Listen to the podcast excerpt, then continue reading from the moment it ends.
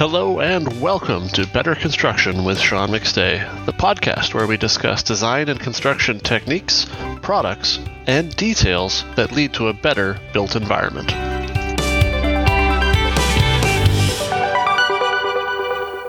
All right, and welcome to this week's episode of Better Construction. This week, I am very pleased to have with me Brent Hull. Brent is the owner of Hull Millworks and Hull Homes, a contributor on the Build Show Network, and certainly very well known in the restoration and home building industries. So, Brent, thanks for being on the show. John, thanks for having me. Glad to be here. Yeah, it's great to uh, be able to chat with you. Uh, lots of different uh, aspects that I've, I have questions about. But I guess I always like to start off with, for people who don't know you already, maybe do a quick intro. First, I started uh, this company about uh, 27 years ago. I uh, studied, uh, before that, I studied at a school for historic preservation in Boston called the North Bennett Street School. Um, great two year hands on education and preservation basically learning how things were built 200 years ago. Um, used hand tools. One of the first things we did was actually take hand tools and get them working again, so that we, uh, you know, we, we it was a museum quality historic preservation course, meaning, you know, it our uh, our sash and doors and the things we're making were made exactly the way they've been made 200 years ago. And so what that does is it gives you a perspective and a way to think about building that's very different from today. Um, and that's probably been the biggest uh, takeaway and you know benefit of that education is just um, uh, understanding how things used to be built. Because uh, if you can build it that way, you can build it anyway. Okay. And so for you, how did you come across that program? Has this always been an interest, construction and kind of restoration, or how did that uh, come about for you? Yeah, my, I mean, I don't come. My dad wasn't a builder or anything. My dad was a doctor. Um, I uh, when I graduated from Baylor University, I was a history and English major. I kept trying to go into the business school, but you know those classes just you know whew, went right over my head. Um, and so I was always attracted to the liberal arts, uh, English and history. Um, I just they just felt more practical for some reason. Um, and uh, I always liked working with my hands. I always was fixing cars and, and building things and um, was doing things like that. So when I got out of school, I started uh, a, a, buddy of mine in college had had a handyman business, and um, it was really just a uh, a way to afford new tools. And um, anyway, he started. He got into a wholesale nursery business in Alabama. I did that for about nine months, and then I uh, um, went and uh, I started coaching soccer of all things. I played soccer in college. I started coaching soccer um, at a local high school. I went taught at a, a, boarding school in Connecticut, and then my best man in my in my wedding was in Boston at the time, and he told me about this school, North Bennett Street. North Bennett Street is kind of the, an education in craftsmanship. It's a old way of doing things. They have a uh, furniture making program, piano technology, uh, you know jewelry making. Um, they have a, a, uh, book binding program. Harvard and Yale went to North Bennett Street to start the book binding program because they said they were have to send all their old books back to England, and there was no bookbinders in America. So it's that kind of place, and uh, it was just a, a great education. It was right time, right place for me. It was really kind of where I wanted to uh, spend my time and learn. I looked back and I was writing at the time uh, I don't want to be a jack of all trades, master of none. Yeah. And the, the, idea of being a master craftsman, a master builder was very appealing to me. Interesting. Yeah, I mean, to me, that's uh, I'm always fascinated by um, architecture, historical architecture specifically, um, and for to find someone who can kind of link that together with modern construction um, is a bit rare. For you, where where do you see the biggest uh, kind of ties between those two, where we're building, you know, current day custom homes and these kind of historical museum quality, like you said, preservation techniques? I, I mean, I don't know how well they are connected. I, I, I think that um, you know, in many ways, I, I said this before. I think we've lost the art of building. Uh, mm-hmm. I don't think we craft the way we used to craft. I don't think the average carpenter is nearly as skilled as the one, you know, if you just take the 100 carpenters, you know, today and 100 carpenters 100 years ago, uh, the skill set is completely different. I think that those guys know more than we do. I think they, uh, I think they understand architecture and design better than we do, uh, as a general deal. And so, you know, I, I look the way I look at it is it's opportunity. And so, um, if we as builders and craftsmen can uh, learn and understand the way those guys did, uh, we can build some pretty freaking amazing houses. And so we are. That's what our company tries to do is is really blend and you know bring together, you know, houses that are energy efficient and well built houses, but that also you know look like they were made 200 years ago. So um, you are you know framing and and putting in the building science that's necessary so the house is safe and and, and lasts a long time and sheds water and and you know is energy efficient and yet it's also displays the you know scale and beauty and craftsmanship that was evident 200 years ago so i just think it's a you know uh, uh, i just look at it as opportunity because i don't think really they compare very well Okay. Yeah, I mean, I think that uh, if you took the average house built today and the average house built 100 or even 200 years ago in certain parts of the U.S. and Canada, um, I don't think the average house built today would still exist. Uh, I don't think they're going to last that long. I agree. Uh, and the, certainly the amount of time that people spend on it is is I mean the time pressure is always so intense now to get things done so quickly. Um, how do you uh, in your in your home building business, how do you stay competitive in that market? Is it just finding the right clients, or, or do you have a certain way of explaining your process to clients that makes them kind of understand that it's it's not going to be that quick build? Yeah, so you know everything is education, right? And um, with all our clients, whether we're doing millwork for them or whether building a house or whatever we're doing, we are con- constantly educating them on on the differences between you know them and us. Um, most of our clients now are seeking us out, and so it's hard because um, you know I've been doing this now 27 years, almost 30 years, and it took me you know half that time to finally build up to a clientele and finally develop my skills to a point where my clientele was I could handle my clientele, right? I could I could handle that level of client who wants just this house that's up here. And because I used to want to build a house that was up here, but didn't know how to do it, right?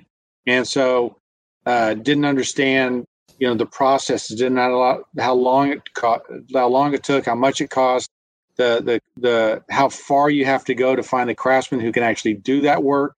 And so um, now we are finding people who uh, are passionate about building and passionate about you know construction and and and and care about doing it like we do. So uh, that means you have far fewer clients, right? That means you have you know two or three clients a year instead of twenty and um, it, it's you know that means jobs take longer.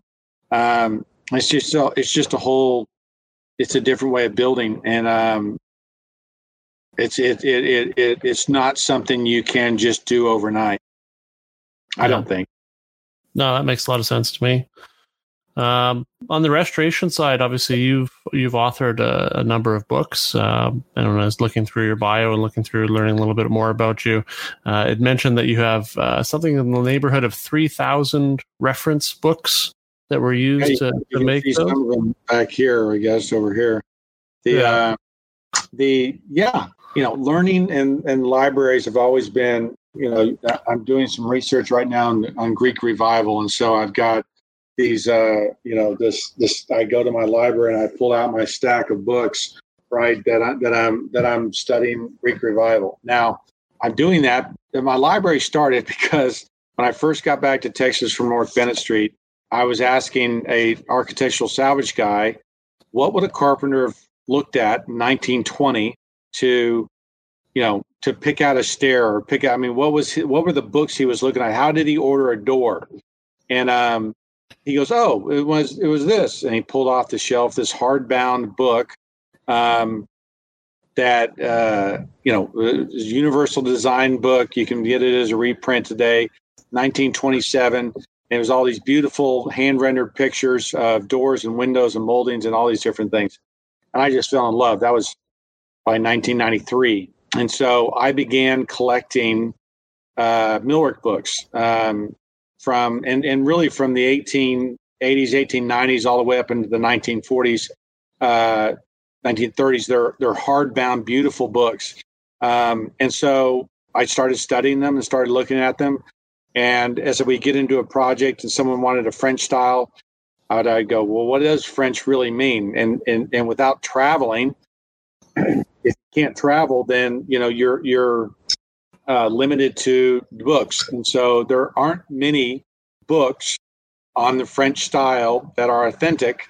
Uh, but there was a bunch of them written in the 1920s and 30s because that's when that whole period revival element era was um, that are uh, still out there. And so I was on eBay, I was uh, on Alibris Books, and and you know all all the the internet stuff. I had a book dealer up in uh, up in Boston near Boston, guy named Steve Schuler, uh, who who was selling me books. And so um, one, I loved the information. I loved the books. I thought they were beautiful. I thought the information was valuable, and so uh, began collecting these books. And my first book, Historic Millwork, was that collection of millwork books, millwork catalogs from 1870 to 1940, really sandwiched between the Civil War and World War II, uh, when it was kind of a unique period of time in American millwork where things were mostly made by machine, some handwork, before you get into hollow core doors and you know fake things after World War II.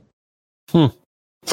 Well, I mean, uh, definitely one of my, my questions I always ask towards the end of these is about books. So we'll, we'll get to that. But I, I also have an affinity for collecting them, although I'm nowhere near 3,000 at this point. What, uh, what drove you to kind of collect some of that knowledge together and write your own books? Well, I mean, I guess the way I'm wired, um, I, I do get pretty passionate about what I do, and I do like to share that information. So um, I think that, you know, vanity a little bit, wanted to write a book, always wanted to write a book, um, but also just wanting to share this great information. I think that it's, uh, I think it's fascinating. And so I, I, you know, put it together in a way that I think people will appreciate it. Um, John Wiley published it. They were looking for a historic millwork book. And so the timing was right. And so, um, and that led to my next book, uh, you know, traditional American rooms, which was uh, a study of pre-industrial rooms at Winterthur, um, Georgian and Federal era rooms from all over the country. So um, now I feel like I've got a good view of, you know, what was going on in America during that time for period as far as uh, millwork, and of course that's what's leading to a lot of my videos on the Build Show Network, which is just sharing information about historic millwork, what it looked like, why it looked like the way it did. I mean, there's a fascinating historical component to that that I, again, find fascinating. And I think, uh, you know, from the comments that I've gotten back, people also appreciate that and like to learn and figure that stuff out. So, um, you know, if you don't have an historical perspective, you know, sometimes these moldings you go to a lumber yard. I mean, how do you choose? I mean, it's just you know they're they're bunch of just shapes and bumps and bruises on boards. I mean, and so it, without that historical component, I don't know how you read them. I don't know how you put them together. So um, it becomes a great frame of reference for design and putting houses together later.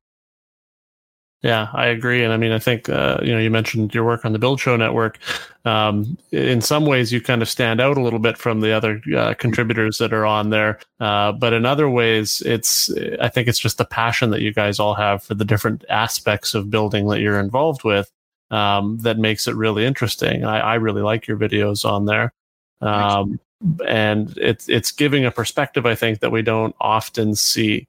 Um, in my, in my day-to-day work, I tend to work a lot with these kind of high performance, uh, you know, uh, low energy type buildings.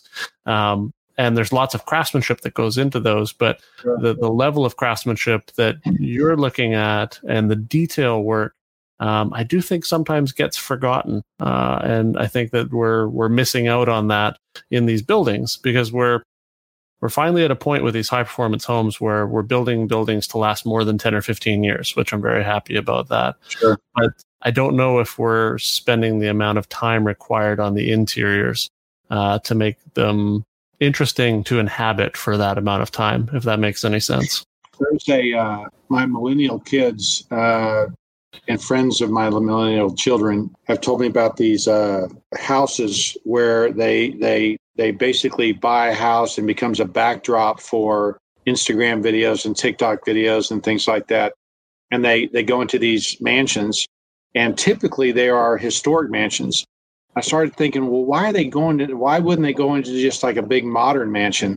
And it's because the backdrop of a modern mansion, every room looks the same. You know, it's glass, it's blank walls, it's it's very sleek, you know, plain finishes. Whereas yeah. you go into a 1920s Tudor, and you get paneled walls, you get libraries, you get you get uh, you know crazy ceilings, you get staircases that are you know things that you don't see anymore, and it's just I think there's going to be a rebound and a you know i think we've swung way too far in the modern direction. I mean if you look at any well i look at them because i'm sensitive to it but i you know if you look at the the, the building re- awards and the building things remodeling awards and stuff most of those awards are given to these very modern projects and me as a classicist and purist and wanted to do you know our stuff isn't appreciated and so this pendulum i believe has swung towards this you know simple, clean, you know, homogenistic sometimes interiors.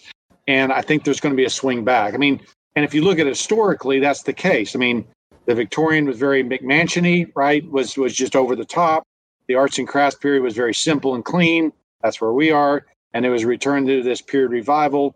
Uh, was the next period, whereas a return and an appreciation of what had been built in Europe and been built historically that there was a lot of character and, and details that had been lost. So I think we're in that, you know, era where we've just, it's gone too far because everything looks the same. Everything, it's boxes and it's these weird shapes and angles and, and it's clean and simple. And I just think there's going to be a rejection of that. And well, whether it's in five years or, or 25 years, we'll see. But um, I think it's going to rebound because I think people want that. And so when that happens, there will be a rebound and a re-interest in craftsmanship and carpentry. And I think, yeah, I, I, am on the same page. You know, I, I look at um, like Passive House, for example, which I do a lot of work with. The very simple form factors are the easiest to make into a passive house.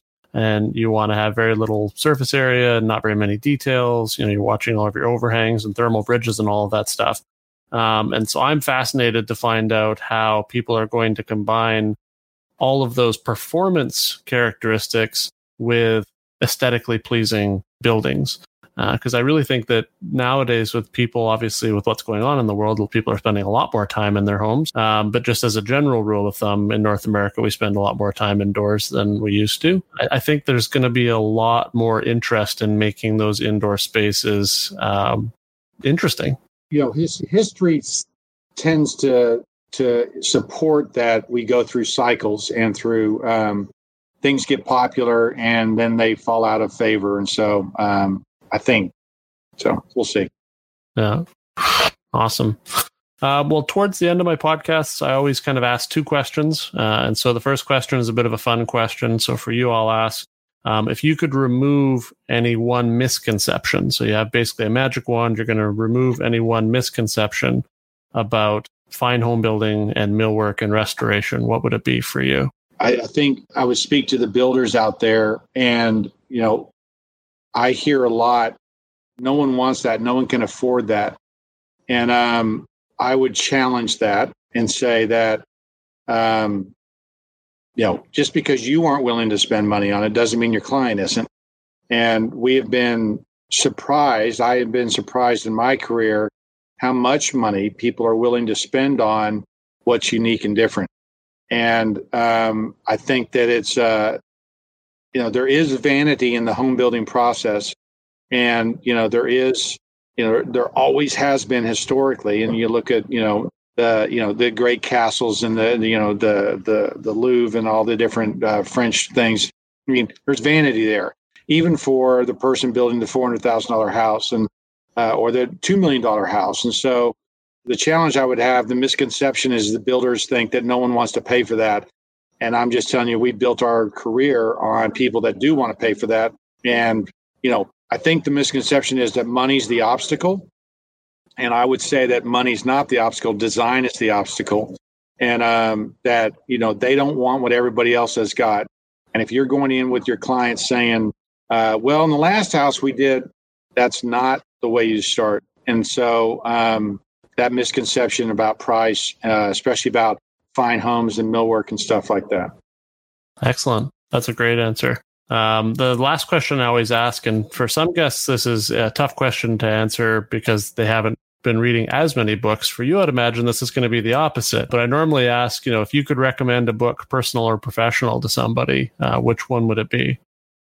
Well, there's a pretty you know standard answer that I give to people. I think Marianne Cusato's book "Get Your House Right" is is you know probably the best manual out there for building traditional houses and getting the details right. Uh, Stephen Mouzon has a book on traditional details that's really good. Um, but those those two books are the ones I recommend the most. They are uh, there. There's great pictures in there. There's great drawings and details, and in a very uh, simple, approachable way, Marianne Cusato explains, you know, moldings and columns and you know window spacing and you know dormers and you know just all kinds of everyday things that we should be building that uh, that, that reminds us there is a design story behind those things and as uh, and you know a reason why it looks the way it does and a reason why those historic houses look so good a reason why we're attracted to them is because of the uh, the details. So um, those those are two of the first books yeah Awesome. Great recommendations. Uh, well, Brent, thank you so much for taking the time to be on the show. For everyone yeah. listening and watching, I'm going to go ahead and put links down below to uh, Brent's uh, company website as well as his uh, link on the Build Show Network. And uh, with that, Brent, uh, have a great rest of your day. Thanks, Sean. Appreciate you having me on.